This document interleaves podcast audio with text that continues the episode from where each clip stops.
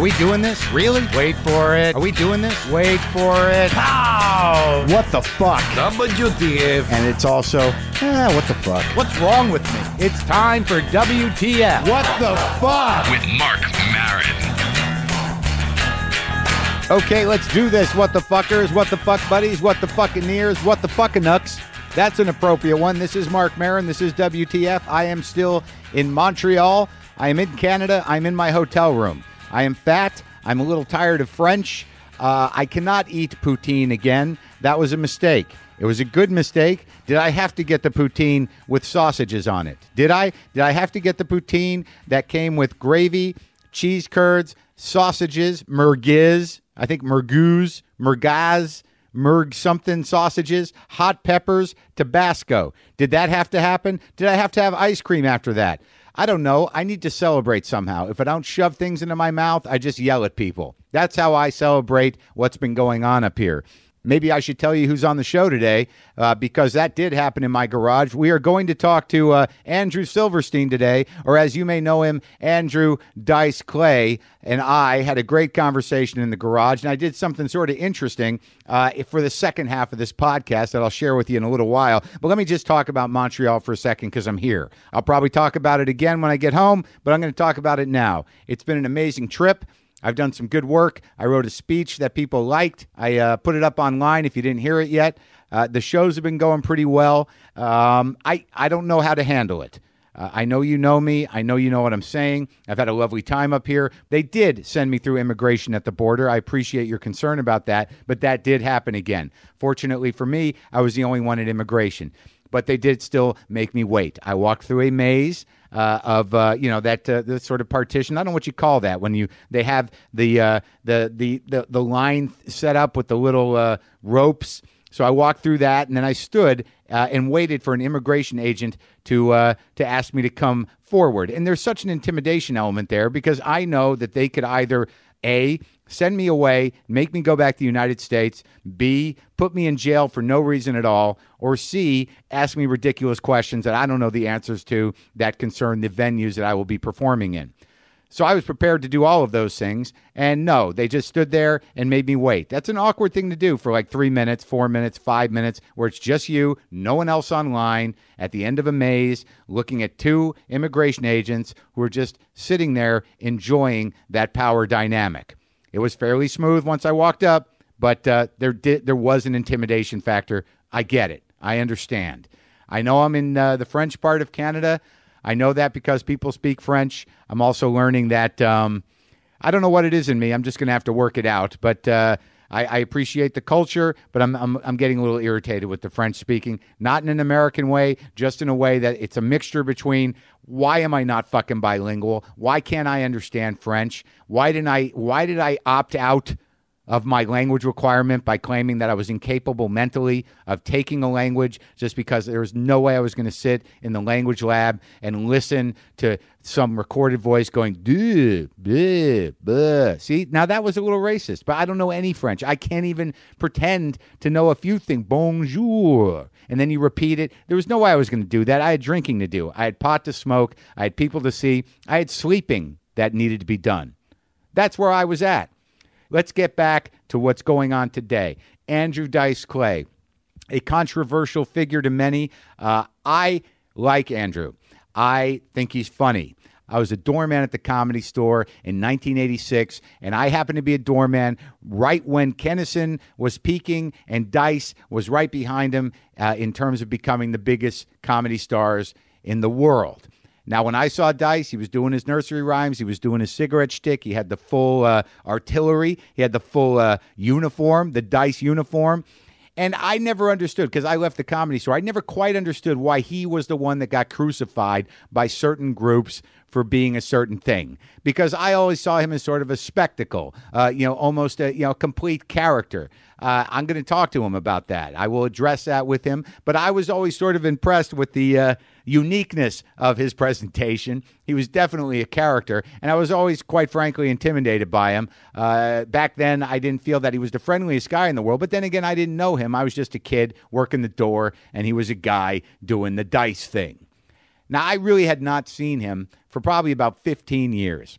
and uh, I hadn't really thought much about it. Uh, I know he did a reality show. You know, I know he had his troubles that whatever was publicized, but I really hadn't seen him do comedy. And I think I talked about this on the show.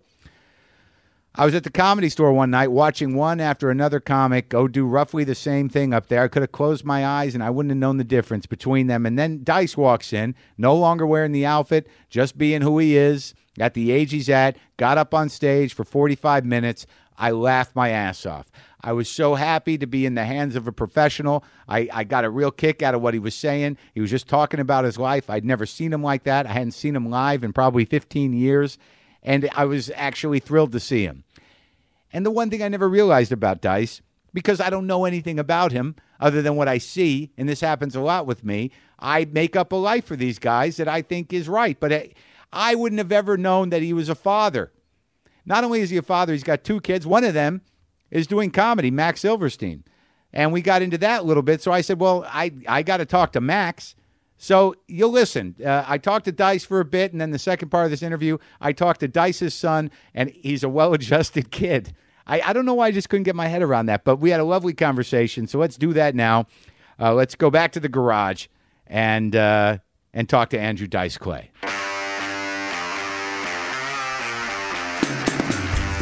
I got the air conditioner. For some reason, with you, I said the last fucking thing I want is for Dice to come over here and, and worry about the air conditioner. I don't know why I decided that you would be pissed off about the air conditioner. No, you know what it is?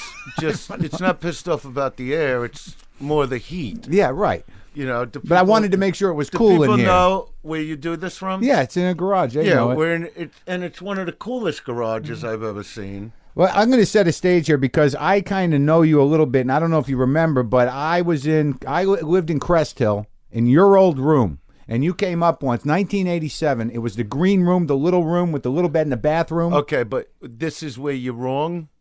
The room was red. Think about it. When you when you lived in it, didn't Oh, she they repaint changed it. but it had its own bathroom, right? And Yeah. you came in and you said, "You ever get a blowjob in that tub?" yeah, because I got thousands of them, literally. It's what I would do. Yeah, You know, I'd go down to the comedy store. Like, Yeah. uh, what was the uh, the night where anybody could go on? Was Monday it- night. It was Monday. yeah, still. yeah. Okay. Potluck night. So uh, I'd go down there, and Ronnie Kenny would say to me, he goes, "It's amazing with you." He goes, "You come down to the store, you go up there with the leather jacket, you do your thing, you come out to the parking lot, you negotiate whatever chick, you point to Crest Hill." You know, yeah, I live right up there. Can you give me a lift? You know, next thing you know, it's the blowjob in the bath. But you know, the beauty of that was that you know I was hygienically nice enough to these women to let them bathe me first.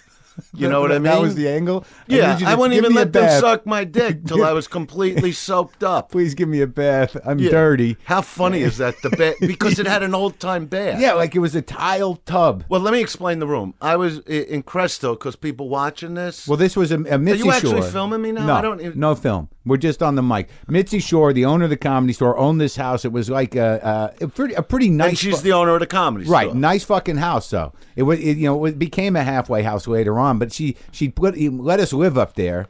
Did you pay rent? Not till I made it. Oh, so she, she, put you she up had there. no problem calling my father and go he owes me five thousand dollars and then we paid her and then she called a couple months later to get paid again Wait, she calls your father? yeah she called because he ran my business Yeah. you know Oh, okay. and, it wasn't um, this weird thing where it's like your son. Is no no causing- no he was what was what was great with my dad Yeah. is that I was with the biggest management in Hollywood. I was Yeah. with Sandy Gallen, Right. who had everybody from Stallone to Right. Whoopi Goldberg Yeah, yeah, to Dolly yeah. Parton. Yeah. And the beauty of it, the beauty of it was, is that I wouldn't make a move no matter what Sandy wanted to do Yeah. with me. Yeah. Till my father okayed it. Right. So my father would be on the phone with Sandy every morning while he was on his treadmill Yeah. discussing the career strategy. What- Because from day one, my dad was my manager. But I what- considered him my manager. Well, let's. Where did that start though? That started in Brooklyn. that started in Brooklyn. The very first time I went on in Pips in Brooklyn, How old were you? um, I wasn't even 21 yet. And the act was a very novel act. It was me as Jerry Lewis, yeah. you know, his Nutty Professor character, not Right. the one Eddie Murphy did, but Right. the original Nutty Right. Professor. Y- y- And, I- and yeah, actually, I just thought uh, Actually, I'm a human pity, ladies and gentlemen. and I would take my, but in these two glasses, and I would mix together my potion, Yeah. right? And I would take it. The lights would go out, Yeah. and you know, uh, the owners of the club, Right. uh, Seth Schultz, would. He knew the cue when I would snap my finger, turn the lights back on. Right. So within 20 seconds, I had to slick my hair back, which I had more of Right. make the Danny Zuko curl. Yeah. Strip down from a giant tuxedo shirt, and now I'm standing there as uh, Travolta as Danny Zuko from Right. Greece. Right. So the very first time I went on a Pips, the way I put the act, let me just back up. The way Well, I yeah. put the act together. Were you not inspired? dice. Yeah. Not Right. dice. This is to get into show business. It was right? impressions, right? Yeah, but what happened was Yeah. since I'm 16, when Travolta hit as Barbarino and Welcome Right. Back Carter, Yeah. we could have been doubles. Yeah. we we were like brothers the Yeah. way we looked. So, and the fact that I look like him, I'd make myself look like him even more. Yeah. that's what people do when they really resemble somebody on TV. Especially if he's got some, you know, he's got legs, he's popular. And I and yeah, and I was able to do a perfect impression of Travolta. I walk around school, you know, people would go, "You look," you know, I'm in high school. They go, Yeah. "You look like John Travolta." I go, I, I don't know what you're talking about. Um, What you know? And they go, "You even sound like him." I go, "I, I don't know what you're talking about." you know, Mr. Carter says to me, "Vinny, did you do your homework?" Where? You know, it was Yeah, like yeah, yeah, yeah. so so I would change what I did. I went to a studio in Brooklyn, Yeah. a regular recording studio, because you know the bottom line is I never really studied comics. Yeah. I couldn't give a fuck about comics. you know. Seriously? Yeah, growing up, I was more I was into the drums. Yeah. you know, I saw Ringo Starr when the Beatles aired. Uh, then I became like a giant fan of like Buddy Rich and Gene Krupa. So you were a drummer. Yeah, uh, That was I- your dream. yeah, since since I was like seven years old, Are you good at it? uh, I'm pretty good. My son Max is beyond belief. You have two sons? yeah, Max is. Uh, he goes under Max Silverstein, not Yeah. Max Clay, and uh, Clay's my middle name. So he uh, Andrew he started- Silverstein. Yeah, Yeah. Andrew Clay Silverstein Yeah. is my full name, and then it became Andrew Dice Clay. Right. But anyway, Max's drumming is like, you know, uh, John Bonham style, Ginger Baker. Pounds it. Um, no, no, he really has unreal skill. Oh, yeah? Hmm. and he had it when he was ten. You know, that's when he started. And that's what he's So- doing? So no, he's doing stand up now. oh no. Yeah, Same path. yeah, he's doing stand up. He's he's unreal. Is he good? Yes. What's he's his style? excellent. I say he's like an edgier version of Seinfeld. Okay. you know? Observational. yeah, observational, but you know, he always comes to me about with language and stuff. Uh-huh. I go, look, we live in a really tough world, and people want to laugh hard. You What do know you mean what I with mean? language? He says, "Should I say fuck or No, what?" Oh, Well, he's really one of the nicest guys you'd ever yeah. want to meet. Right. But you know, some material you talk about on stage doesn't call for such nice words. yeah. So I tell him, look, I I have no right to tell you what you can and can't say on stage. Yeah. You know, because then you're not going to become the the performer you want to become. Yeah. So he does his thing, but, But did he grow that's up- why I say he's like edgy Seinfeld because he is observational, Right. But yet, you know, if you know if he's taught, you know, the whole well, the whole thing about women today, Yeah. like what he's experiencing, Yeah. is you just can't be nice to them. So he talks about that on stage. He goes, "Cause I'm a really nice guy, Right. you know, and they, I don't want to do his material, but when he talks to me about like any girl that he's met, like the girl next door, Yeah. and then the next day she wants nothing to do with him, Right. And he's only trying to be nice to Uh, her, and and it's almost like the guy is in the position like. Like years ago, a guy would be with a girl, have a one night stand, Yeah. and then go, Well, you know, I'm not really into a heavy relationship right now. Now it's the girls saying that to guys. like You yeah, know, it's and I'll amazing. say to him, I'll say, Max, let me tell you something. Yeah. You know, these little fucking slobs, they come over to the club, right? None of them are in comedy. Right. They come in a little You're pack. talking about the women. Yeah, y- y- the ones he's meeting. Right. I go, and they all look like the girl next door, but yet they're not involved even in show business. Right. They're looking for the guy with the development deal with ABC. Right. That 15 years from now, they're making a living from that guy for the rest of their life. So, oh, so you think they're just uh, parasites looking for the cash? yeah, they're hunting. Yeah, and you do you know? thi- is that? Hold on, let me shut this door. You think that does that still go on at the store? You feel that? It goes on everywhere. But like, it's very funny to me that a nice kid is coming to you as a father for uh, advice about women. Well, you know, you know what it is. As as a father, I'm Yeah. a different type of guy. Well, th- I think You- that's what interesting to me because, like, I a lot of guys when I came up when I was with you at the comedy store, like I saw you, I was a doorman, and you and Dice was just starting to blow up. Uh-huh. You know, you had the whole thing, the big jacket, and the whole thing, and it was I, it must have been 1988, I took off in '88. yeah. right? So, I, like, I was right there at the beginning of that, and then there were these other guys, you know, like Fat Todd, Todd Lemish, and Jimmy Schubert, who Uh-huh. I was hanging out with, who knew you as Andrew Silverstein on some level. So it always sort of, I was always sort of curious about Well, you know, who I've, that I've guy always is. more or less been a family man. Yeah. you know, I, you know, I just got married for the third time. If I was really like my stage persona, you know, I wouldn't be with a girl for more than an hour and a half, maybe. Right. You know what I mean? But, Yeah. But I do love sex. I do, you know, really focus on that in a relationship because, you know, people, are- you know, it's like I even talked. My sons have no problem coming to me and talking to me. I got two boys. Yeah. About anything. Yeah. Because you got to be honest with your kids, or else they grow up not knowing anything. Right. You know what I mean? So, you know, if a kid is having a problem with a girl, Yeah. the you know, or with a sexual thing, let's say, Yeah. if you don't have who to talk to, you go out of your mind. Well, what's your advice? If I said, "How do I uh, get a, get a girl to you know fuck me?" Well, no, he doesn't. He doesn't ask like that. Well, no, I you know, know, what I but, mean. like, you know, how do you, He'll like- just like if he meets a girl. Yeah. He'll like, well, what do you think? Yeah. And you know, depending on the situation, I mean, I give him true, honest advice. Yeah. You know, I teach them. You know, no means no. Yeah. You know, all that Oh, right, stuff. I right. go, never do anything a girl doesn't want you to do. Yeah. You know, always be a gentleman, even though you want to be a little edgy with them because they want the bad boy image. You know, you still got to be a sweet guy. Right. You know what I mean? So, you know, my real life, you know, you haven't seen me around for a decade because, you know what? I went through a rough divorce. Um, Horrible, right? Yeah, pretty horrible. but both my sons live with me, and I wouldn't have traded that for anything in the world. Was that the And- one you were with in 1988? The, Yeah. The nickname cheesecake or something. Well, we won't talk All about right, it, sorry. you know, Yeah, because yeah. that'll just be a lawsuit. Okay. You know. Oh, that bad. You know, huh? she Okay. just- but but just trying to get a point of yeah, and reference, it's 'cause a we're- decade later. You Sure, know? yeah, yeah, yeah. But the the fact is, you know, I didn't when I went through that breakup, I didn't give a fuck about my career. I didn't have managers, publicists, agents. Yeah. You know, all you know, I would just do like club gigs and come right home and take care of my boys.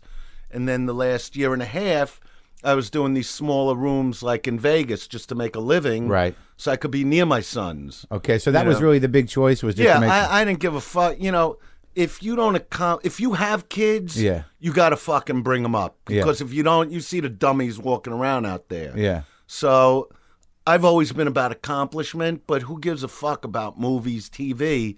If I got two kids that grow up like fucking morons, you know what I mean. So to bring up good, well balanced kids that that are also focused on their lives and the things they want to do. Yeah. You know, That's great. That's the biggest Well, accomplishment. how were you brought up? Well, I was brought up good. I was brought up, you Your know. parents stayed married? You know, I'm from Brooklyn, Yeah. so people in Brooklyn are very grounded, very What kind down of to earth. What kind of business were the were the fo- folks in? When Well, you were my growing up? father, my my mother didn't work, but my father could do anything. He did everything from retail toy stores to the building line to when to a process serving agency. Mm-hmm. And when I came into comedy, I started working with my father so I could do the comedy at night, and he started managing me yeah, and that was exciting because while guys were making 20 bucks a night because of the, the jerry lewis travolta act yeah, he was getting me like a thousand dollars a night to play these big discos at 22. because travolta was the biggest thing in the world so, it had i a- would yeah. end my act with doing grease lightning Yeah. you know Yeah. and it was a very polished act when i saw travolta Yeah. in greece Right. I realized, okay, I know what my act could be because Yeah. I didn't want to go to acting school. Right. You know, I just don't believe in it. You right. know what I mean? What do you mean? Well, what I mean is, you either have natural ability or you don't. Yeah. And the and the point is, I I was looking at rock Mm-hmm. stars and movie stars, and when I started doing the comedy, I was doing this crazy little act. Yeah. That the first time I went on at Pips, they hired me to headline that weekend. Yeah. And I said because the place went when I turned into Travolta, the audience actually broke the club apart. because I looked so like him and sounded so like him. When I Yeah. came on as Jerry Lewis going, well, actually, ladies and gentlemen, and my whole family sitting there watching this like I- like from when I was seven years old, and now to see me with a giant tuxedo shirt, my hair with the faux hawk greased forward, Yeah. and the entire audience is booing me. It's a Brooklyn fucking audience with the air conditioner on in the club. And then I take the potion, Yeah. turn into Travolta, Yeah. and the place went from hatred to complete awe. And they fucking they were throwing tables over. And as I'm leaving the club, Seth and Marty Schultz stop me at the door and they go, Who are you? You know? And I go, Well, this is my first time on. They go, Well, we want you to headline this weekend.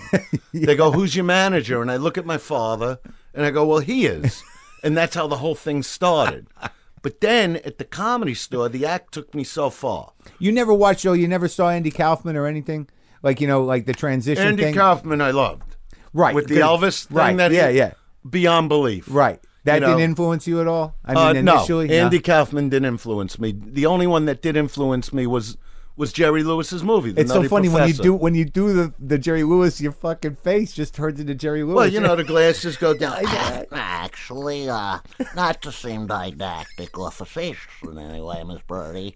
you know, and then you're turning into you're gonna die. Listen to this, you know, and then you know, and then I started adding impressions like Stallone. uh, You know, I would do like a Sly Stallone if he did Rocky in French. right, right, right. You know, I'd be Yeah. like.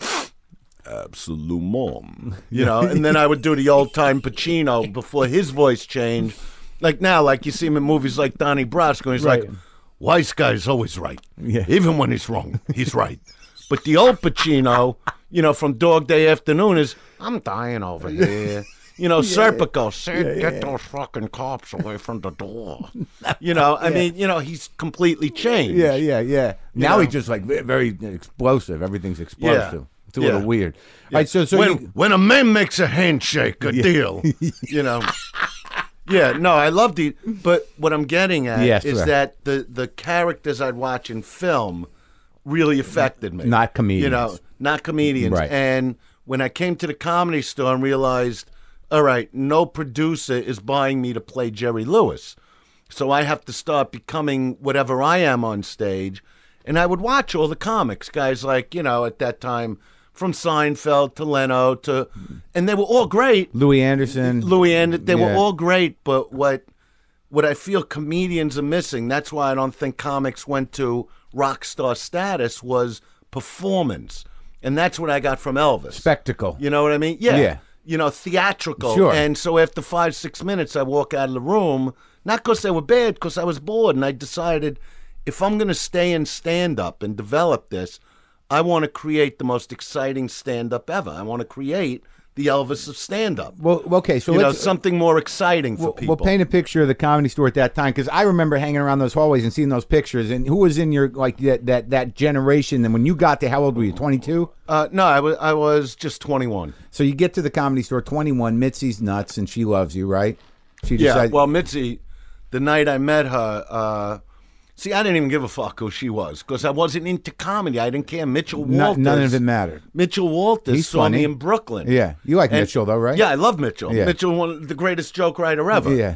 And he was calling my father in the office. We're doing process serving, going, I talked to Mitzi about Andrew. He's got to come out here. She wants to see him. She, I'm telling you, it'll be great for him. yeah. So when I get to the comedy store, you know, the auditions were supposed to be like five minutes, something Yeah. like that. I do 28 minutes. Right. Because I got a whole act I'm Right. doing.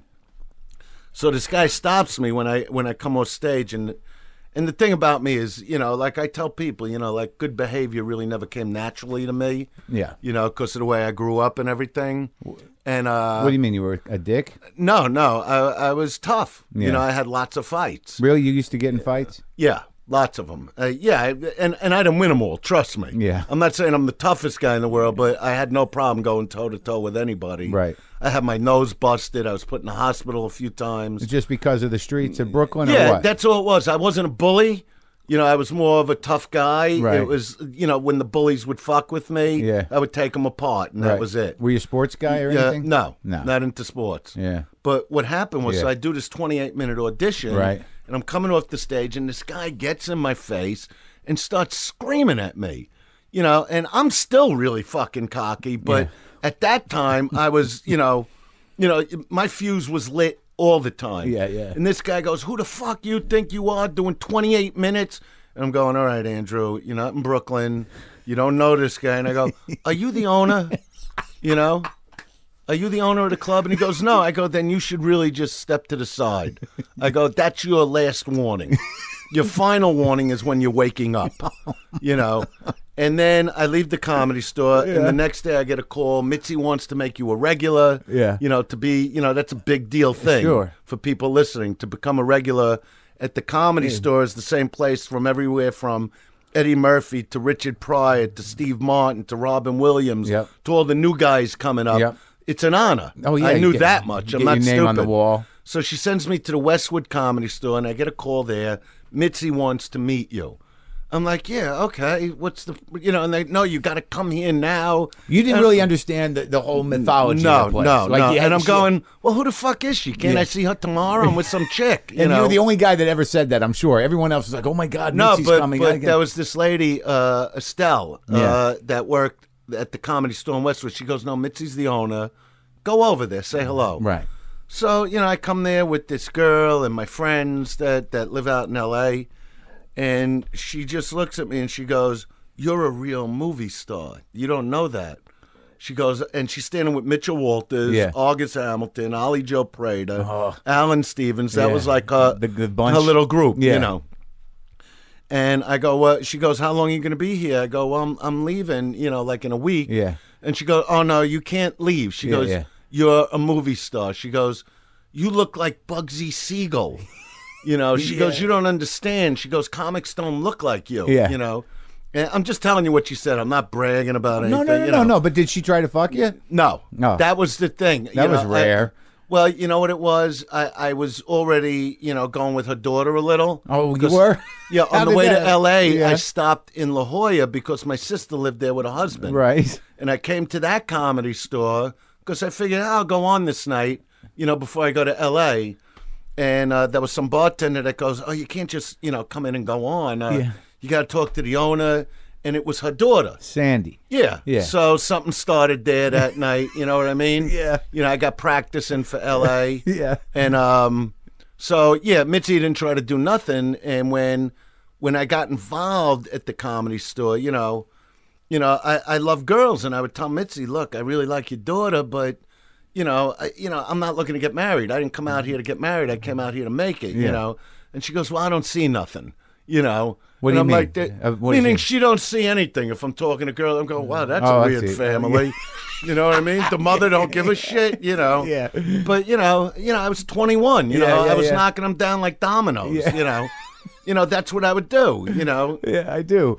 I, you know, it's so funny because I saw you recently. Like I hadn't seen you in a long time, and I and, and I since I worked the door really, and then it, like uh, maybe a year ago you came in. You did like forty five minutes in the OR, just straight up talking about going to Staples, and uh, it was fucking hilarious. oh the uh, yeah, the shredder bit. yeah, yeah, Yeah, But you like, actually reminded me of a bit I haven't been doing. oh, Thank you, should do it. It's so no, it's a fucking- great bit, but it just takes so much time. I get bored to But fucking but it was tears. very interesting though, you know, to see you with you know because I had this time lapse, like I missed a whole chunk of your life, and then you're just up there where you're at Yeah, and now, I'm with my talking. kids getting school supplies. right. But it's a true story. This guy No, it's came hilarious. over and go, and he says to me like that. He goes, you know, uh, you know, they're having a sale on shredders, on paper shredders. I'm going, do I know you?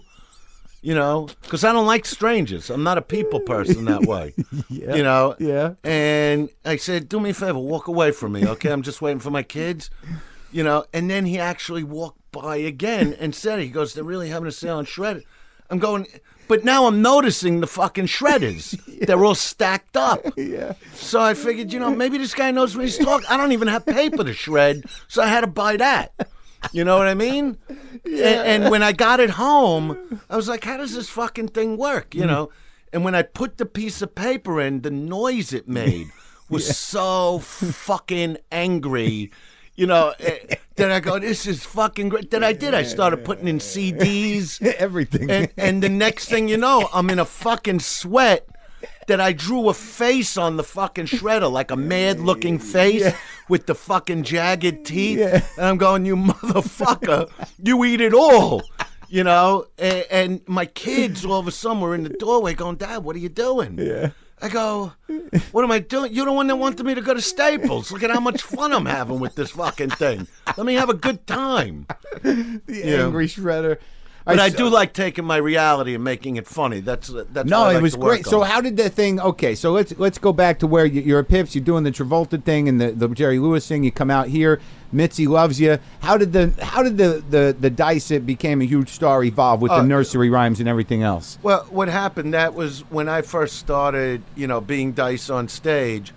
What happened was I really didn't have any material yet. I would just practice in my mirror. Yeah. Because it was more about the image I'm going to present. Right. And and Dice is really a heightened version of who I am as a Brooklyn guy. Right. You know what I mean? So, because when you're on stage, you know, it's all to me about animation and putting on a show for people. Yeah. That they walk out, and no matter who they've seen, they remember that guy in the leather jacket. The, with the cigarette lighter and exact- everything. So yeah. I lit my cigarette, and I had no material, and I looked at the crowd, and I didn't say anything. Yeah. And I took a puff at the cigarette, like I'm doing now yeah. and I say, you know, I've uh, I've been up here for about I don't know, two minutes. Haven't told you any jokes. Yeah. With a straight face. Yeah. But I sort of just been smoking a cigarette. But you see, I could come on a stage and not tell any jokes and sort of just smoke a cigarette for a minute or two and keep your attention. And the reason I could do that is, well, the fact is, I'm just that fucking good. And it got applause, and I walked off. And then the act started building. I started, you know, I actually would take some jokes from joke books Yeah. you know, and then I started developing the act, and, And that then, didn't bother you though. what taking jokes Yeah. from joke books. What do you- yeah. I was, in my opinion, a new comic. Yeah. trying to find material, you know, and it was like jokes like, um, you know, because Dice loves himself so much. Right. Dice is all about confidence. See, most comics back then were all about insecurity. Right. But Dice is secure. Right. You know what I mean? A lot Yeah. of comics, when you talk to them, why'd you get into comedy? To get girls. Yeah. You know, because think of the comics through history, guys like Buddy Hackett. Yeah. You know, Buddy Hackett wasn't scoring tens when he was a kid. You liked know him what I though, mean? right? I loved him. Don Rickles, Yeah. the funniest guy in the world. Yeah. But comics were goofball looking Right, guys. right. They weren't like handsome movie stars. Right. So my whole thing was about having the confidence. So I had these jokes about being my own idol. Yeah. You know, like, yeah, I got my own toll free number, 1 800 perfect. I get up three, four hours early to spend more time with myself. Yeah. I got a mirror above my bed, so I'm the first one I see when I get up in the fucking morning. Yeah. You know, it was jokes like that. And then I started developing because of the fact I was living in, in, in Hollywood, Mm-hmm. you know, uh, the whole gay community thing. I didn't really see that in Brooklyn. Mm-hmm. And I had nothing against gays, but I'm going, what a great target for a Brooklyn tough guy. Right. You know, the way the women acted out here, you know, when I would go out with a girl in Brooklyn, I was a complete gentleman. You know, I, if I went out with a girl for six months, for the first three months, I wouldn't even try to touch her fucking tit. Yeah. You know, Yeah. complete respect. Right. And then I move out to LA, and there was a whole different set of rules out here, my Yeah. friend. It was like I would try to be nice to a girl, and they go, "Do you live near here?" I go, "Yeah, well, I'm right up the hill." You want? No, I'm not even hungry. Next thing you know, my balls are banging into her little fat fucking ass. Yeah. And I'm looking at the most sweet, angelic-looking face, going, "I can't believe I would have went out with this girl for a year to get some, and she's giving it to me within the hour." Yeah. Did You that, know, did that- did- and saying the filthiest things I've ever heard, and I'm going, okay, so that's how the game is played well, here. did, did, they- do you feel that that diminished your respect for women? no, I have complete respect for women. You Yeah. know, I got a I got a friend that came over to me, right? Yeah. And this isn't long ago. Yeah. And he tells me about a girl he went out with, and I go, so how'd the date go? He goes, well, I fucked her, you know, but I'll never see her again. And I'm like, well, why not? And he goes, well, you know, she was a real pig. She fucked me on the first date. I go, Yeah, but what if you're the only guy she ever did that with. Yeah. What if she dug you so much that that she felt the need to do that with you? So how's that girl gonna feel now, knowing she gave everything to you, and now you don't want to talk to her? You thought she was sweet when you met her, right? Yeah. She acted nice, right? Did he- you you had a great time. So he wound up marrying her. Really? I'm not even kidding. That's hilarious.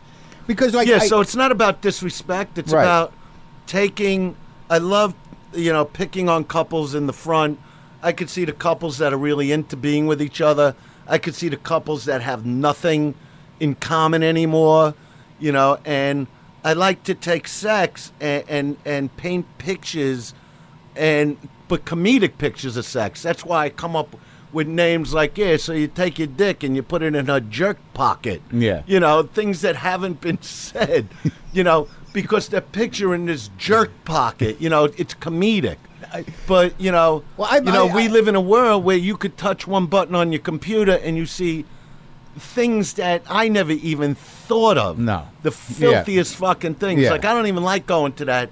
And the only time I've seen them is when somebody will turn a computer on and show it to me. You're not a porn guy. Because I don't want to get no, I got nothing against porn, but there's overload. Yeah. Oh, yeah. No, you I know what I agree with you. mean. We're not- Oh, Everybody's got their little private But, stock. but you're not prepared to take in that much shit. You- well, you know what? You- I you had don't a want to point, because yeah. I don't want to get polluted, and that's what I taught my kids about when they were five. Yeah. Because I You told them remember not to watch porn? Well, I, I remember Max coming home because he's four years older than Yeah. Dylan, and a friend of his showed him stuff on the computer. I go, look, there's nothing wrong with sex, and you're going to have plenty of it, but what they're putting out there will dement your mind. Right. It's not normal sex. It's it's the filthiest stuff, and I don't want my kids. I go, you could lie to me and go to it, but you'll pollute your own mind. And I happen to have really good boys that listen to their father, and they don't go to it. right. You know, Yeah. and, and that's the bottom line. And now, you know what? You know, I walked into my other son's room. He's watching uh, on HBO the uh, the Vampire Show. Sure, last night. yeah, yeah. I walk in and all I see is a guy's face. Yeah. And then it cuts back and there's a girl hopping up and down on him,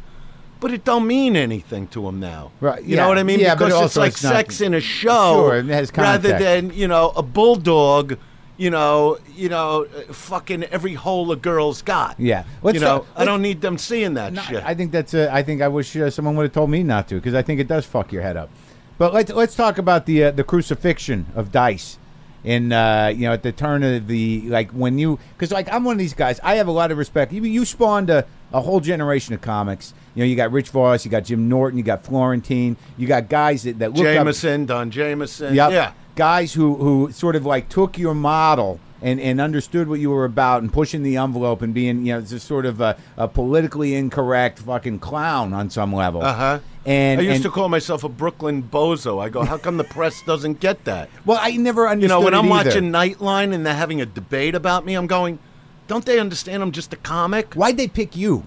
Well, you know what? I went to such a level to, you know, I was doing, you know, close to 100,000 people a week in concert.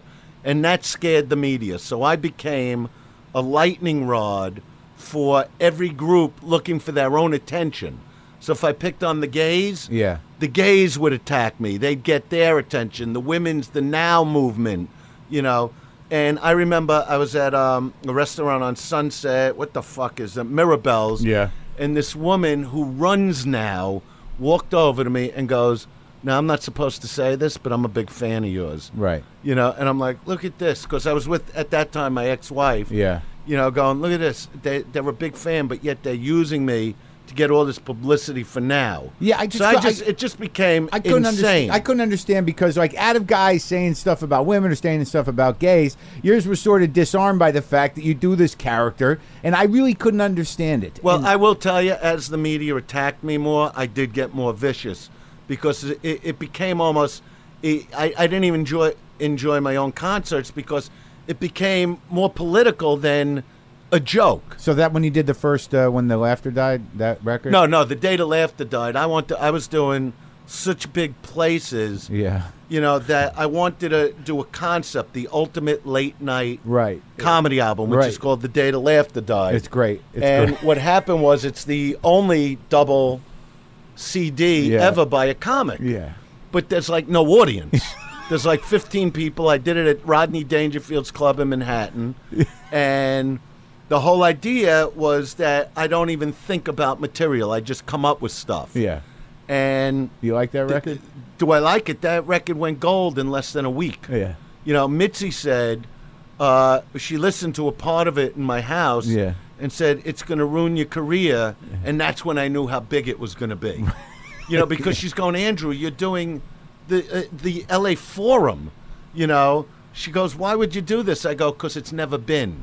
I go, nobody ever did that. When people would walk out on me, you hear it on the album. And fans just went crazy from it. And yeah, I take a lot of pride in that album. We actually did the Day to Laugh to Die Part Two. Rick Rubin did those, yeah, right? I did five albums with him. Yeah. you know, and they've gone gold, they've gone platinum.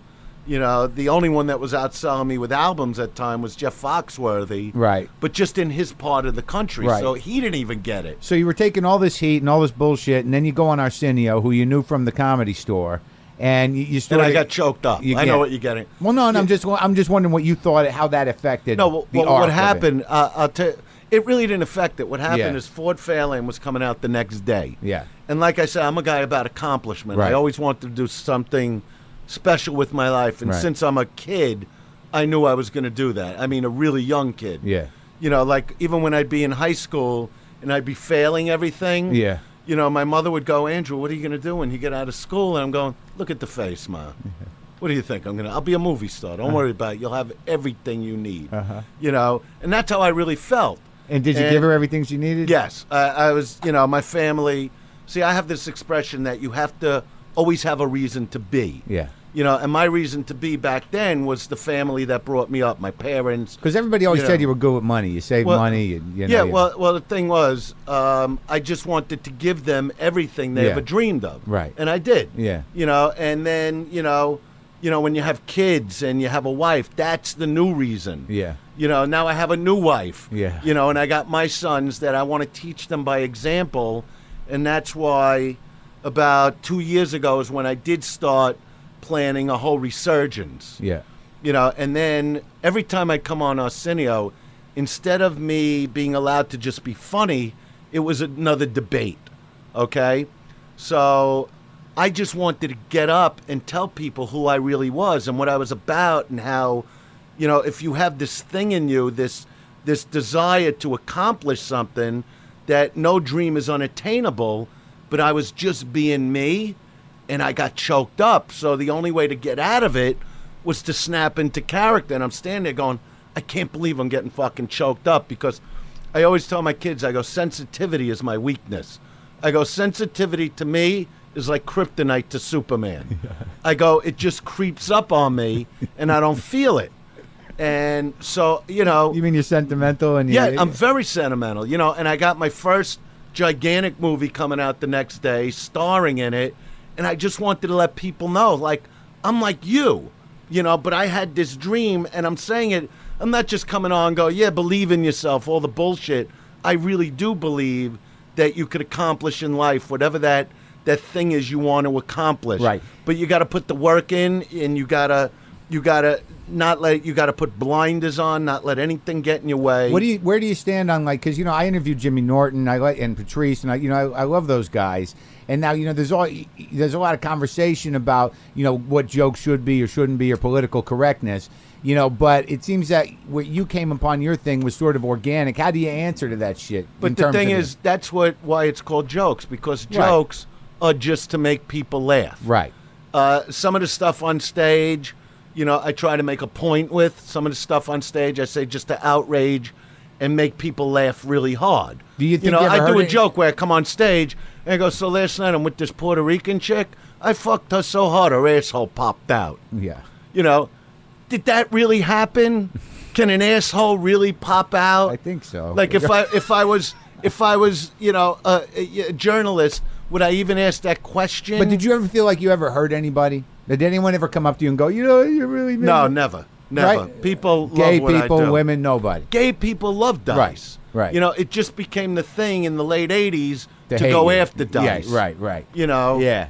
You know, I could sit here and go, I have gay friends. I have Sure. gay. No, I get you. And I do, but Right. I'm not trying to prove anything. No, I They're get just it. my friends. And when like when I met you, like you and Kennison, there was this sort of like you know he was doing his thing, he was starting to do big rooms, you were doing big rooms, and there was like the it almost felt like these two camps. You know, you well, had well your that's guys. what. Well, d- see, well, look, Sam is not here to speak for himself. Sure. My opinion about him, he was an absolute great comedian. Yeah. And I loved what he did, and I'll never forget. I was doing a television show called Crime Story with Michael Mann Yeah, at the yeah, time. yeah, yeah. And so I was more in the acting thing, is Yeah. what was going on. So Before Sam you- didn't yeah. feel threatened by me. right. And But and you I knew was each working other. with You knew guys. each other, though. No, we were friends. Yeah. I, I used to ha- we used to hang out. Yeah. When we were coming up. Right. But Sam got into you know drugs. Yeah.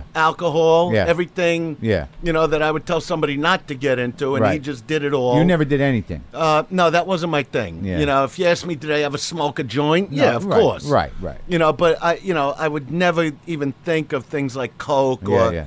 you know, I was never a heavy drinker at all. It just Yeah.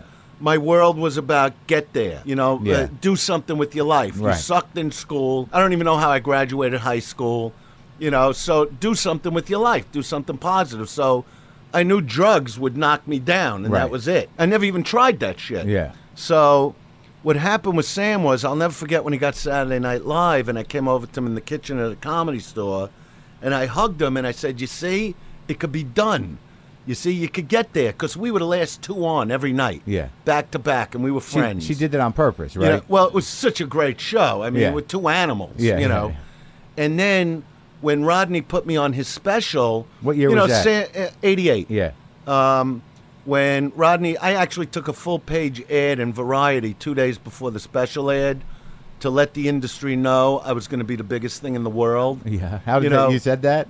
Uh, well, I, at, at, at the end of this whole long poem I wrote on a full page, I said, Murphy and Pryor are great, no doubt, but in 88, it's dice thou shout. Yeah. You know, I go, I never studied much in school, but I did study Yeah. you know, and I predicted it because I wanted the industry to watch, and I knew what I did on the Rodney special, and I was prepared to do it, and I knew nobody else would even. It would all be everybody else was just background. Yeah. You know, I came on there to become the biggest comic in the world. Rodney knew it, and I knew it. I didn't want to play three thousand seaters.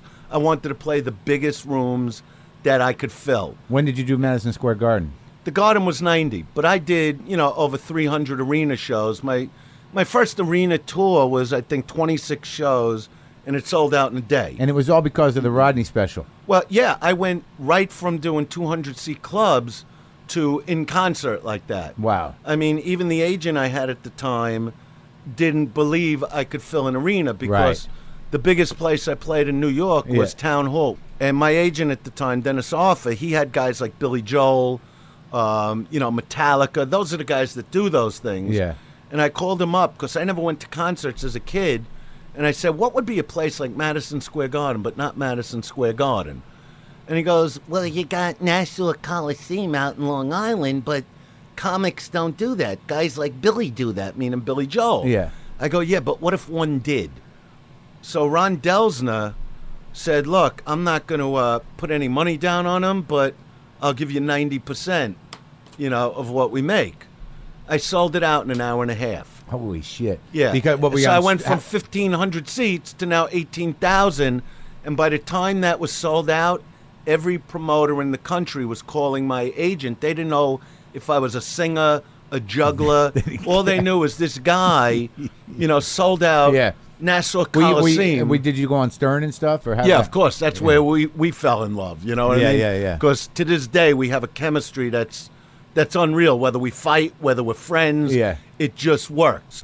So what happened with Sam? To make a long story short, he was playing like three thousand seaters, which is superstardom for a comic. Sure. But I went into eighteen and twenty thousand seaters. Right. And it drove him crazy, and it and it wrecked his career, in my opinion, because fans were listening, going, "What's his problem with Dice?" Right. They're like from the same school, Right. you know. And but you know, I I always looked at it, it was the drugs, it was the alcohol, it was, you know, Yeah. and but you know, I I wish he was still walking around. I'll put it to you that way. Yeah, yeah, I do yeah. miss the guy because today we would be touring together. And that, you know, that's the story there. And I used to actually get mad at him because even the guys that would like work for me that weren't even comics, I would look to build them up on different shows like Stern. And when Sam was on there, he wouldn't talk about Carl. He wouldn't talk about any of the Outlaws. Even when he was on Carson, he didn't even introduce them. And I'm like. Those are your fucking guys. Like Carl LeBeau to me, Yeah. one of the greatest comics. Yeah, absolutely. I mean, you know, he, he does every kind of character.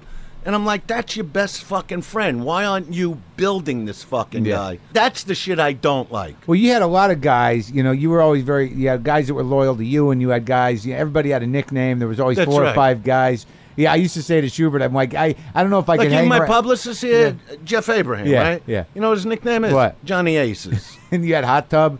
yeah, but now I got new guys. Okay. I don't even talk about those guys. Okay, who were the new guys? You know what I mean? Who were the new we guys? We got new guys. Well, we got Ruby. Yeah. All right. Now it's time to talk about Entourage. You Yeah, figure? sure. to So do this is the career You resurgence. know, it was my son that told me about you. Well, I'm glad he said he- uh, you got the greatest podcast in the world. Well, he- it's all about comedy. he listens to you all the time. Oh, good. You know, so you'll have to when he's gotta ready. uh, meet him. You'll love Where, him. where does he work? You know what? He goes to all these like The alternative he ha- rooms? yeah, he has all these little clubs, and then he'll do the comedy store. But he's working on the act. He's building the act. I and wonder if he's- I've seen him. He goes by Max. Max Silverstein? Silverstein. Yeah. Shit. And he's really great. You I know. want- you got to put me in touch with him. okay, I will. Oh, okay. I will. All right. So let's. uh, So, so now all of a sudden you, you the divorce kind of crushed you. you. You did your family thing. You're coming around. Okay, you're doing so the for spots. ten years, I'm banging around just looking to make a living. This past decade Was it pathetic though?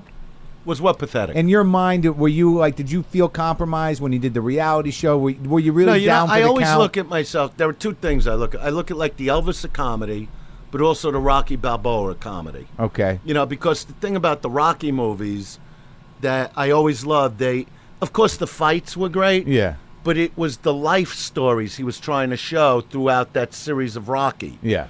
You know, and every story, you know, the first one is about, you know, what's he going to do with his life? And he gets the shot of a lifetime, which Rodney gave me Yeah. you know, to Right. become a champion. Sure.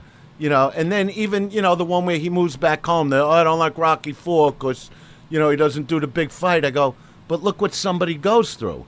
You lose all your money. You got to go back to the old neighborhood. That's that's what happened to me. Yeah. You know what I mean? You were broke? Oh. And then, but yeah, definitely. I'm not saying I'm walking around wealthy. Trust me on that. I don't even have sleeves anymore after divorce.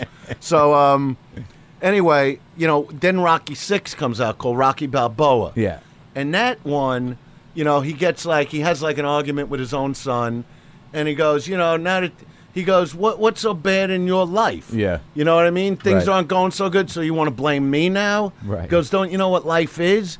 It's not about how hard you could get hit. It wait, let me say it properly. Yeah. It's not how hard you hit. It's how hard you could get hit and keep moving forward. That's what life's about. But that is what life's Right. about that you don't give up on you. Because in that last Rocky, he's older, wants to fight again, and obviously he gets in the ring. And no matter how old he is, you see he's still the same champ he always was. Did you ever go through a period where you were afraid? Um, I mean, like you, you know, because the re- I mean, I watched your first few I, a few episodes of the reality show. You know, I knew I didn't know what the was going- reality show stunk in my opinion because my own kids who were five years younger Yeah. so that means one of my kids wa- max was 15 Yeah. and dylan was 11 okay so we watched this rough dr- rough episode of uh you know a rough cut of uh they called it the image change Yeah, you know, which I hated. You know, they're putting me in metrosexual clothes. They put a grill in my teeth. You know, and my son said it the best. They look at the producers Yeah. because I had all this footage that they could have cut into seven episodes. Yeah. I filmed my whole life like a reality show. Yeah. and that's how I wanted the show. And you know, once VH1 gave them money, they soaked the money, and the show stunk. And my kids looked at them and go, "Let me ask you something," because my kids were into rock and roll too Right. and they go, if you did a show with Axel, yeah, you know, with Axel Rose, Right. wouldn't you just let him be Axel? right. Why are you trying to change Andrew Dice Clay to something he's not? They wanted a story. yeah, like I, I didn't mind showing him a family guy. Yeah, yeah. But let me be who I am on a day to day basis. Don't make the shit up. We don't have to make it up. Right, right. My life is fucking insane. But did you have a time where you were like, "Fuck, I'm fucked"? Uh, there were times, uh, uh, you know, Eleanor Kerrigan's my ex fiance, Yeah.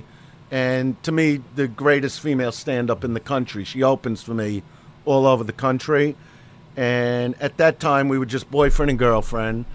And there were times I'd say, you know, I, I don't know which way to turn anymore. You know what I mean? Just nothing's working. But that's the Rocky in me because anybody else would have folded under my circumstances. There's nowhere to go though. Where the hell are you gonna go? Well, when you know what? It's you know what? I started writing a book. Yeah. You know, I started working on new material because I knew the day would come that once my kids were a few years old, I could pursue the career again. Wow. You know, so, So you knew that there was never sort of like I guess I'm gonna uh, work at a place. no, no, no, no, no. I'm not working a gym like that asshole on CNN said. Oh, I don't know. I missed that one. Oh, you got to look it up. It's, Yeah. it's got millions and millions of hits. yeah. He- he- I do a CNN interview. This is a couple years ago, and this asshole of a human being, right, looks at me. His first question is, you know, he goes, "Well, weren't you working in a gym for a while? You know, you know, you used to be a headline guy." And I'm like, "I'm still. I was doing the Beacon the next night, completely sold out." right. In New you know, York. Yeah. And I look at this guy and I get mad. I go, "Where the fuck do you get your information?" Because it's CNN. You're Yeah, supposed yeah, to. They're the biggest news Right, right. company in the world. and and those are your questions. I've sold more tickets than any comic ever in history. That's what I take credit for. Right. And you're asking if I was in a fucking gym working there? yeah, I was cleaning the toilets and sweeping the floors. I wanted to bend him over, fuck him in the ass, and paint tits on his back. He's lucky I didn't drag him over that fucking desk and give him the beating of a life to show such disrespect. That's the shit that when somebody comes at me and doesn't ask real questions, yeah. I'll fucking annihilate him because I got a tongue like a razor. Yeah. You know, and Yeah. that's what my gift, you know, and I threw the fucking mic at him and I walked off, asshole guy. So wha- how'd the entourage thing come around? Okay, so I'm going to try to say this that Ten people- years you were like sort of in the wilderness. Okay, so now recession hits. Right. Okay, I got a new wife. Yeah. You know, Valerie, who's uh, you know, a lot younger than me. Um, just Wait, no, gorgeous. let's, I'm let's- just- let's talk about that. How much younger? My girlfriend's 28. I'm 47. yeah, Where are well, you? well, I- I'm 53. She's 27. yeah. Yeah, it's a big difference, but we it works. You know what I mean? It works for me. I'll tell you that much. Jesus fuck! If you saw the fucking night I had last night, Yeah. it's fucking beyond belief what goes on in my bedroom. I you're- love her. you're happy. I fucking love her. I love you, honey. Yeah. I'm coming home to do it in the afternoon now. No, no, she's just. Yeah, yeah. It's not just the sex. We just relate to each other. That's you good, know, that's of course, good. it's starts off with the attraction. I mean, she's Mexican, Italian, and Jewish. I mean, what Wow. a fucking blend. Jesus fucking That's Christ. like that's, that's like Brooklyn. Let me tell you something. You gotta like what you're looking at when you roll over in the morning. I'm telling you that right now, Yeah. just man to man. Because if you don't want to pummel them fat ass cheeks with your balls, Yeah. right? There's nothing happening between you, I- I- I- and it's always got to be there. I don't Yeah. care if you're together for a year Because or at 20 least years. you have that. Whatever happens, you got that. You got to keep it alive. Right. So if it, sometimes you're not going through it mentally together, Yeah. you got to have the physical thing. Sure. And if the physical thing, because with marriage, that does go up and down. How long you been married? You know, only a year and a half. So Okay. you know, I mean, it's an everyday affair. Where you know, I always believe to treat a wife like a girlfriend. You know what I You're mean? not scared at all? I No, I mean, all right. am crazy about her. Oh, good. You know, I, I that's what I'm saying. I'm always optimistic. You know what I mean? Yeah. I don't believe it can't work. Right. Even though I've had a couple failed marriages, that doesn't mean one can't work. I'm with you. You know what I mean? Yeah, I'm, so, I'm looking for a third. So I'm putting my best foot forward, Good. and so is she. And yeah, of course we. You know, you fight with a Mexican girl, Yeah. duck. Yeah. that's all I could tell you. Just fucking duck. You know, because she does go toe to fucking toe. But I look at that gorgeous. The minute I met her, she's got like the Marilyn Monroe eyes. Yeah. You know, and I'm like, that's it. I'm sunk. yeah. You know. Well, that's good, man. I'm glad you got love and Yeah. happiness. So what happened is, Yeah. I'm playing these little places in Vegas, and you know, with the recession, I'm not making that much money. I can't even pay my bills for the month. So I had a house in Hollywood, so I sold it, and to make a not to make a deal, but the ex puts like a, a court order lien on it. Yeah. So I can't touch the money. I got no money. So I go on a gambling spree in Vegas. Because I used to play blackjack a lot, and I'm talking you know, for for millions of dollars, Yeah. up and back. So I had about eight grand. Were you a compulsive gambler? No, I, I gambled out of boredom, Okay. but I was really fucking good at it, you know. And I could win, yeah, I could sit down and win a half a million dollars, and you know, you know, Yeah. two shoes. So you got eight grand. You know, so I got eight grand. We're going to Vegas. Me, my wife, the kids, and I go. Look, I, I'm I'm gonna have to gamble. I, you know, I'm just not making enough, and in the short run, I can make a lot of money. Yeah. You know, so to make a long story short, shorter, we live hangover the whole summer. Yeah. I'm talking. We had. I was winning hundreds of thousands of dollars, buying cars, buying clothes, paying bills, and then by the end of the summer, I lose just about all of it. So you just were on a Because- gambling tear. Yeah, but we Some were in gigs, though? every fucking suite. Every hotel had a suite for Were me. you working? Yeah. Okay. But what what I was making at the tables was like what I was working, what I was making, you know, performing for Yeah. the week. It didn't cut. You know, I'd sit at the table, make a hundred grand for the day. Holy shit. Y- Yeah, it was Oh, Well, it's what's- stupid money. What size hands are you playing? well, I'm playing between five and fifteen thousand a hand. Yeah. So I would look to do it quick and then go to the pool and Yeah. get the massages and Yeah. eat in the restaurants Yeah. and go out dancing with my wife at night after the, sh- the shows. Yeah. It was insane, and then I lose most of the money, right? After three months? Yeah. so I come back to LA. It's September. I would call Jeff here. Yeah, yeah. You know, and Yeah. go. All right. Uh, maybe we'll shoot a special. Let me go win another hundred grand. I'll Right. call you in an hour. And what did he tell you? What would I tell you, Jeff? Come here. What would I tell you? You call. I say it's one o'clock. I'll call you at two thirty. Pick a number. I go seventy five thousand. He called me in an hour. He goes a hundred. Yeah. but I would also lose. That's the thing with gambling. It's Right. Mm-hmm. not like performing. You know, they you got to be willing to lose everything to win. Yeah. If you're going to play scared, you're going to lose. Right. You know, but through the summer, things got crazy.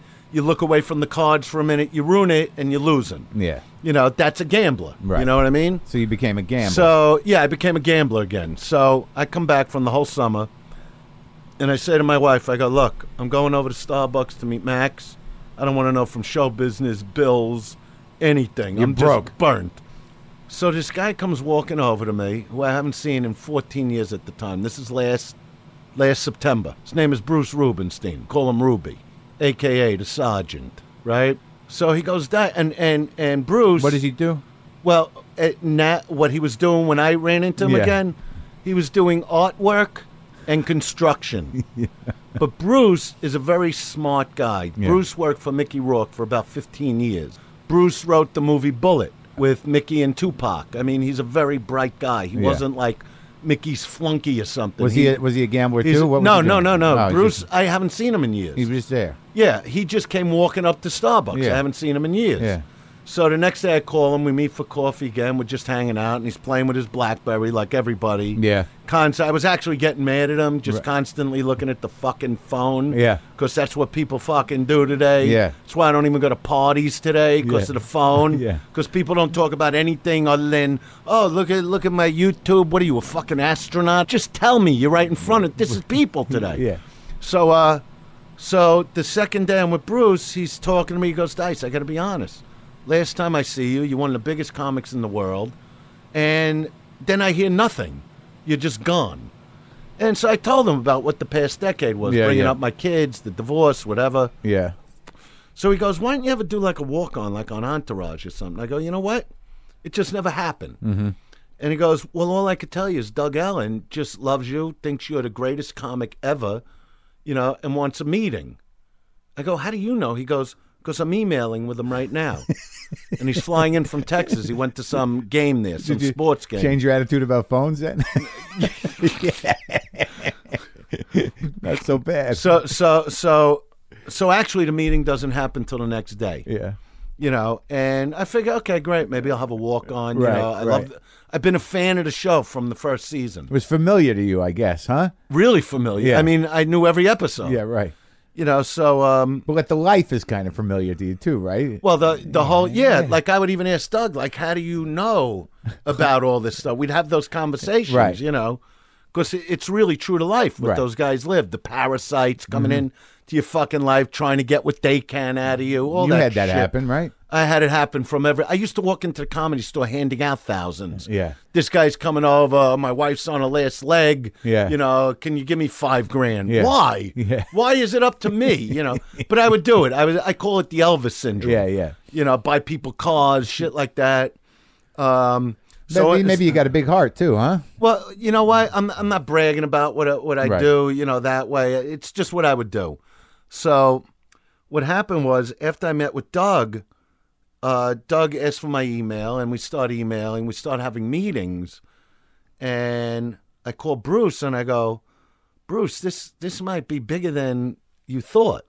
So we start hanging out through the winter. Next thing you know, I get an offer to do Entourage, but not just a walk on, a whole character arc thing. You know, playing Andrew Dice Clay. Right. And actually, actually, my son Max winds up in it too with me. You know, and and and all of a sudden, everything starts coming up. You know, because you know, as Doug was emailing me, you're just killing it. HBO is loving you. And it's funny because HBO's the network that made me a star, you know. And through the winter, now Bruce has become my manager. It's like a real, true Hollywood story. Yeah. I mean, here's a guy that would go, Dice, I, I got to get up in the morning and dig a trench around this fucking house I'm working on. Yeah. You know, and I'm going, four months from now, there's no more trenches. And just to tell you how things are going, I mean, this show hasn't even aired yet. You know, I'm in a bunch of the last season. And, you know, I'll never forget Doug saying to me, he goes, Look, he goes, I want to blow you through the fucking roof. He goes, he goes, if you never do another show, you're the biggest stand up. And I'm not talking about sitcoms or Yeah. movies like Eddie Murphy. Right. I mean, to me, Eddie's one of the biggest movie stars ever. You know, I'm talking about straight stand up in concert. I mean, I did the Rose Bowl with Guns N' Roses. It's a hundred thousand people. Yeah. You know, you know. So that's what what Doug was talking about. He goes, and I just want to blow you through the fucking roof. He was Doug Allen. I call him my Quentin Tarantino because what Quentin did for for John Mm-hmm. Travolta, Travolta, yeah, with Pulp yeah. Fiction, that's how Doug has taken me on. So you're getting ready to, to, to do the act again in bigger Well, rooms. well, and- well, I'll put it to you this way: Psych, uh, we just booked Cyclone Stadium. It's a ballpark in Brooklyn. Oh, good. You know, I'm doing it October Oh, first. that's great. It's not on sale yet. well, that's great, man. Yeah, so, Congratulations. so we're going back into the stadium thing. the Great. uh, Who you bringing open? um, Eleanor's going to open that show. Just the two of you? You know, yeah, but I'm going to make it a very special show. I mean, I'm from Brooklyn, Right. You know what I mean? So I want to start like I'll be at the Tropicana in Atlantic City. Uh, what, what's the day left, Jeff? The thirtieth, July thirtieth, and that that's already two thousand seats. Yeah. You know, so I'm going from like 120, 150 seats a night in Vegas back into thousands of seats, and not one frame of this show has aired. All that's aired are the previews. Yeah. You know, that's what's starting to air now, and, you know, all the press and the media. And, you know, when you ask me, uh, are you afraid? It's not, it's, a, I'm a little fearful because it took 15 years to come back like this. And, you know, I even tell my own kids, you know, there's nothing wrong with being, it's like a nervous energy. You get a little overwhelmed. But like I said, the important thing is you always stay grounded. You always, like, like I don't live like in the mountains. You know, I live with people. I like to have my, my ear to the street, you know. go to restaurants. Yeah, I, I'm not a recluse. So those are the things that do keep you grounded, hang, hanging with your family. Does and- Max like your comedy? Max loves my comedy, you know, and, and we have a lot of talks about comedy, and he'll do his bits for me. And the beauty of both my sons is I taught them since they're five years old, even if you're in my business, because I knew I, you know, I had to break them in slowly to what I do. That never walk in my shadow. You don't want to be me. Yeah. You don't want to be on stage and people go, "Oh, he's a little dice." Right. You know what I You've mean? seen that happen Develop. before. Yeah, with other Yeah, famous brothers, guys, yeah. comics. I go, be who you want to be. Yeah. You know, and develop what you want to be. And that's what I mean when I say to you, I talk to my kids about everything. The- the- Here's the thing I was going to tell you though that, that in my moment because like I'm weird you know even when I was just a doorman and I, we didn't really know each other I don't even know if you remember me but Not as a doorman. yeah but the weird thing is is that Forget you were a doorman. yeah okay no I, I'll forget it but but it was weird because it, you develop these attachments to people because I watched you every fucking night for however long I was living at that place Uh-huh. and I always saw you as the character and then there was this one night I'll never forget it Jimmy Schubert for some reason got arrested. It was the middle of the night, and we didn't know who to call. And Todd, Todd Lemish, uh, Uh-huh. he says, "Let's call Andrew." And I'm like, "You're gonna call Dice?" And he calls you up. It must have been three in the morning. He said, "Jimmy got arrested. He's at Beverly Hills uh, jail." and Oh, that's you right. said, "And you said, Totally I'm- forgot. he, he, he- you said, you said that's weird. I was up counting quarters." And I'm like, what the fuck does that even mean? And then we meet, you, we meet you at the jail, and you show up with a With bag a of bag of fucking change. quarters. I always had a thing about change. I love saving change. You suck. You We're sitting there stacking rocks of, uh, like Yeah, I stacks had to of bail 'em quarters. out. Yeah, with quarters. It was beautiful. Jimmy, That was Jimmy's a guy that did everything I told him not to do. You know what I mean? Like, especially, I used to tease him when we became friends because Yeah. he used to talk about James Dean. a- yeah, I go, look, you're never going to be James Dean, yeah, and you certainly ain't going to be no Johnny Depp. yeah. You know, and he, and he would laugh at that name, Johnny Depp, because I just did a movie called Private Resort with Johnny Depp. Yeah. That was right before he did 21 Jump Street. Right. And obviously, we know who Johnny Depp is. Yeah. But he thought I was making the name up. You know what I mean? Jimmy Because did? yeah, because nobody ever heard of Johnny Right, Depp. right, but I right. just did a movie with this Right, guy, and yeah, I'm yeah. going, he's like a little James Dean. Yeah. You know, and obviously we've seen what Johnny Depp became to his Sure. career. Yeah. You know, and then when Jimmy realized there was really a fucking Johnny Depp, he was going, I thought you were goofing on me with that name. you know, but but Schubert also, you know, I told him stay off of the fucking motorcycles. Yeah. Mm. Don't try to be next thing you know, he's got pins through Yeah, his he's leg that to crippled. this Yeah. day he's still Limping a walks little. around like you know, Yeah. he's hobbling, whatever. Funny the guy fuck. though. Funny guy. Haven't seen him in years actually. Well, look, Dice, it was great talking to you. I know you got to go do some stuff. I'm very happy for your uh, for your comeback and This your is recent one success. of the, the best interviews I've done so far. I thought I thought it was great. I'm really happy you took My the son time was to do right it. about you. Well, thank you very much. You're I'm gonna, incredible. I'm gonna I'm gonna get him on the phone and maybe we'll have him in on the same show. That'd be fun. You got it. Thanks, Dice. Thank you. So that was Dice. I bet you didn't know that stuff about him. I bet you never heard him talk that long or or realized that he was that person. Well, that's that's Dice and now you know, after I talked to Dice, I said, "Why would you mind if I talked to Max?"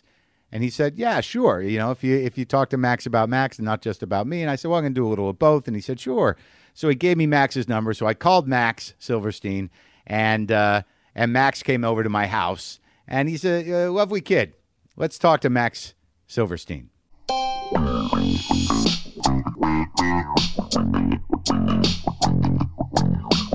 I am uh, in the garage here with uh, Max Silverstein. It's good to be here. Max Silverstein. That is a name that uh, a lot of people don't realize is uh, Andrew Dice Clay's real name, and he is your father. Yes, he is. I, you know, the reason why I had you in here was like I've like I used to work the door at the comedy store, so I go way back, and uh, I didn't really know uh, Dice other than as a as a young comic who would watch him right when he was starting to break out and become this huge guy, and then over the years, you just I just never even I associated him uh, with uh, having a kid, and then he not only does he have you, he has your brother.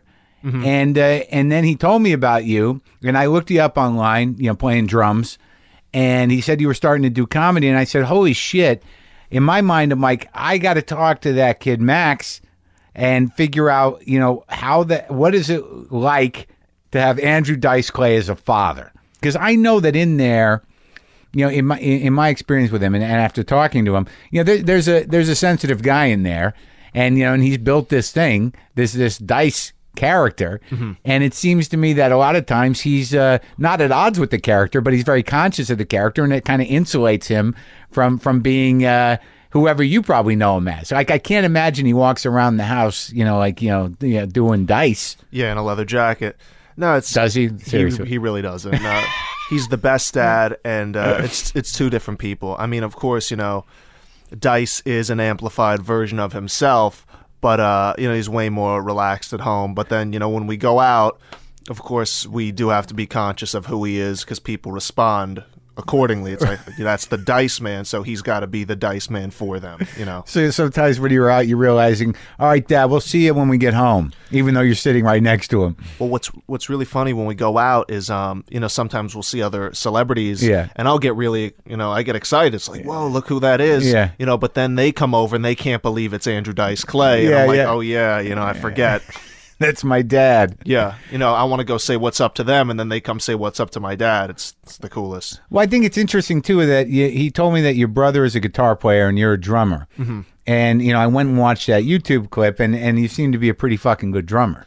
Yeah, man, been playing for like ten years. And your brother's supposedly a great guitar player. He's out of this world. So, did your father, as you were growing up, like uh, wh- what was his message? Because it's it's rare that y- y- you know the parents. I mean, maybe you know some parents embrace creativity, but what was the sort of uh, the message he gave you growing up? in terms of what you wanted to do.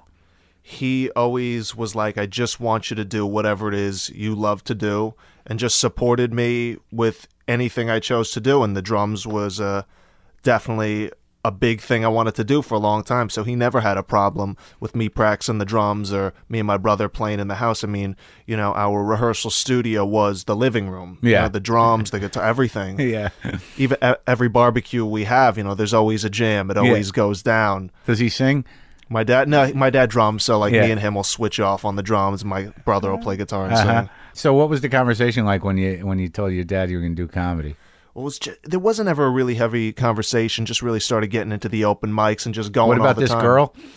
She, uh, well, basically, I had this crush on like this female comic. Yeah. and uh, you know, I was just kind of hoping to impress her being funny at open mics and Yeah. kind of running around on, all summer. And of course, by the end of the summer, I couldn't stand her, but ended up getting like really into comedy. I'm like, I'm not going to school. I'm not working. I might as well really get into this. How old are you? I'm nearly 21. Wow. So so the girl did she end up thinking you were funny? Did you achieve what you needed to achieve there? Of course, yeah. she def she thought I was funny, but like uh, she was just crazy. And do you your father said that um that you uh you ask him about jokes sometimes.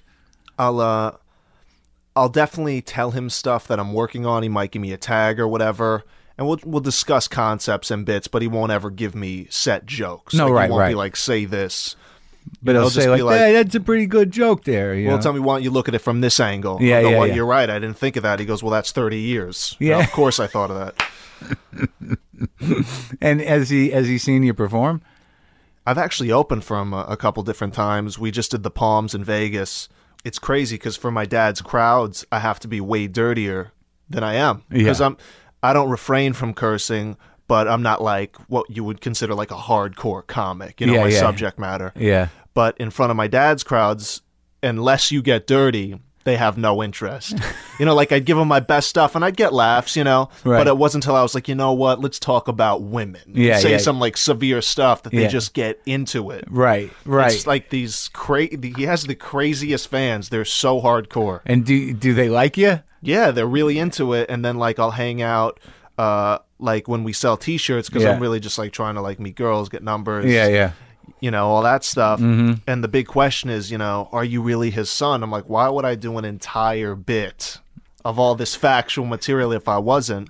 But people definitely get a big kick out of like a father and son being on the same show. Stylistically, do you find your you, that you ever speak in your father's cadence, or that you know you have the Without a doubt. There's Yeah. definitely a lot of stuff that uh, got passed down. A lot of my mannerisms are similar to his. yeah Uh, yeah, definitely. yeah? And is that is that unique to him, or does like are there other people in your family that have that, like you know your aunt or your grandfather or anybody?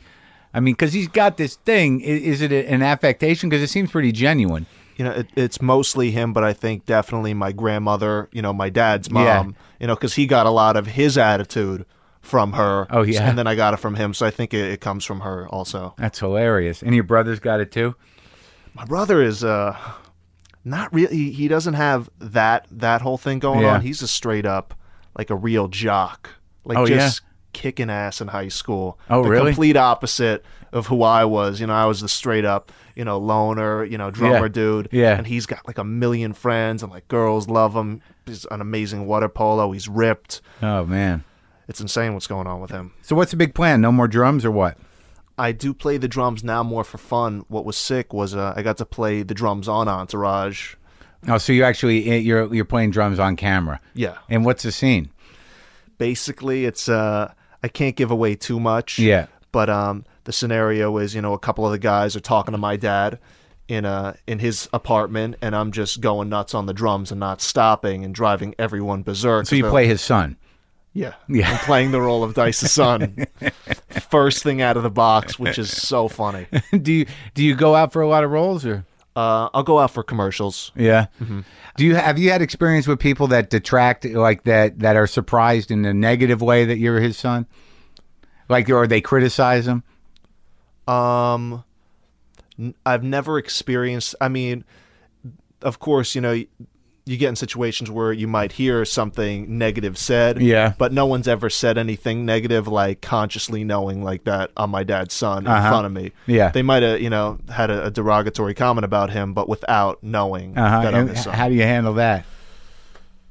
I mean, unless it's I've I've never gotten into a fight with anybody. I mean, Mm-hmm. if someone really said something, of course I you know would defend my dad Do you fight? physically. Yeah. I'm so not a fighter.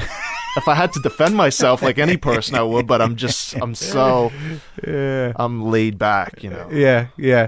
Because he said he's he's gotten into some fights. Yeah, I mean, he's definitely been in fights. It's, you know, it comes from Brooklyn. He- Yeah, yeah, yeah. That's just been his life. But I've always been uh, way more of a pacifist. You know. Yeah, but that stuff he does now about like going to Staples and stuff, just hanging out with you guys is hilarious. And that's all a thousand percent true. Oh, good, There's a good. Staples run every other day, really? all the time. 'Cause He likes it, huh? Pens, paper. He just- just likes office. He likes fresh office supplies. I'm like, I really don't want to go to Staples again. Please drop me off at home first. And he's excited about it. He gets into it, yeah. He gets the pa- he's got pa- the paper shredder. Yeah, Like, he he's would. really a He would. Staples advocate. I wonder if you would do ads for Staples. How great! The, what a great commercial that would be. Dice Clay for Staples. That's fucking hilarious. Well, hell, where, where are you playing uh, next? uh comedically where am i pl- probably the uh probably the comedy store at some point this week And are you a regular over there yet? Or are you just uh, doing the Monday nights? What are you well, i'm doing? on the friends and family so not what is that? Is there a friends and family plan? How, how does that work? i guess the best way to describe it is just like just uh someone who's like one tiny notch above the open mic Oh, yeah, someone who yeah, who knows somebody or is related to somebody. Yeah, or has done good enough times at the open mic that they're like, hey, if you show up Sunday and Monday, you know, we could we can get you. Are you on. friends with any other comedians' kids? Uh, I'm friends with Lucas Dick, And and Andy who- Dick's son. Oh yeah, Yeah, he's a really good guy. Lucas. I hear he's funny too. I talked to Andy about him. Is he funny? He's really funny. So you guys hang out? yeah, like we'll do mics together. Uh-huh. He's a very bright guy, and uh, so d- I'm definitely you know giving Is him. he well adjusted too? Um, I would consider him well adjusted. That's amazing. It's a, it's a, it's it's it's really uh, touching to me that uh, you turned out okay and uh, Lucas Dick is okay. I guess pe- I don't know. People would look at comedians and think their kids just gotta be Yeah. crazy, Yeah, with, yeah. just with who they're living with. But it actually makes more sense that it's the opposite. Like if you deal with a you know a, a, a very you know large presence as a as a parent, one way or the other, you're going to be sort of like, all right, I got to keep it together because this is this is big. yeah, yeah, Yeah, yeah, yeah. Well, g- good luck with everything, and I'm glad you you took a minute to talk to me. Mark, seriously, thank you for having me on the show, and this was great, man. And good luck with your comedy.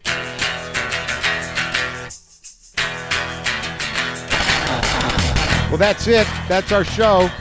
That was uh, Andrew Silverstein and his son Max Silverstein. I hope you enjoyed that. I hope you. I, I hope you were surprised in some way. You know, you think you know people, but look, I am still in Montreal. Uh, I will be back in the garage on Thursday.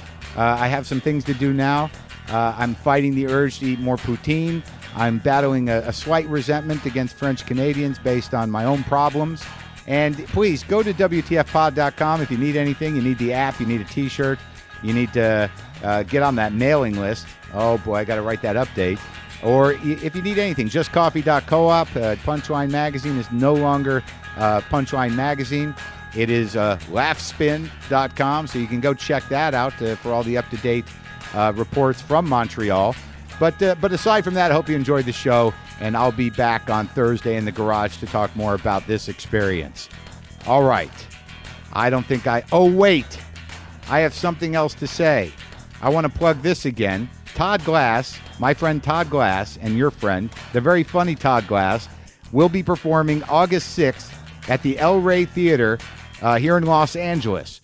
So please go to that because he's taping a special and he'd love to have you. He's doing an hour over there, and Todd is one of the funniest people I've ever met. And I and if you don't know him, it's definitely worth it. That's Todd Glass at the El Rey Theater on August 6th. Okay, that's it.